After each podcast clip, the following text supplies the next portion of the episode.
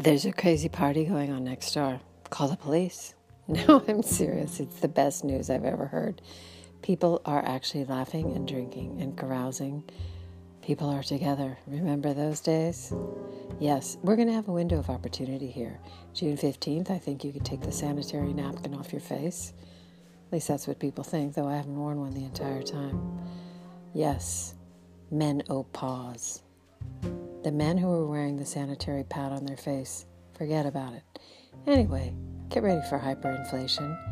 Yes, those 20 offers and going a million over. Right, wait for the deep dive. It'll happen. Do I have any good news to report? Yes. We can beat them at the state level, not at the federal level. They're too corrupt. They're too evil, and it's too powerful. So, find your people.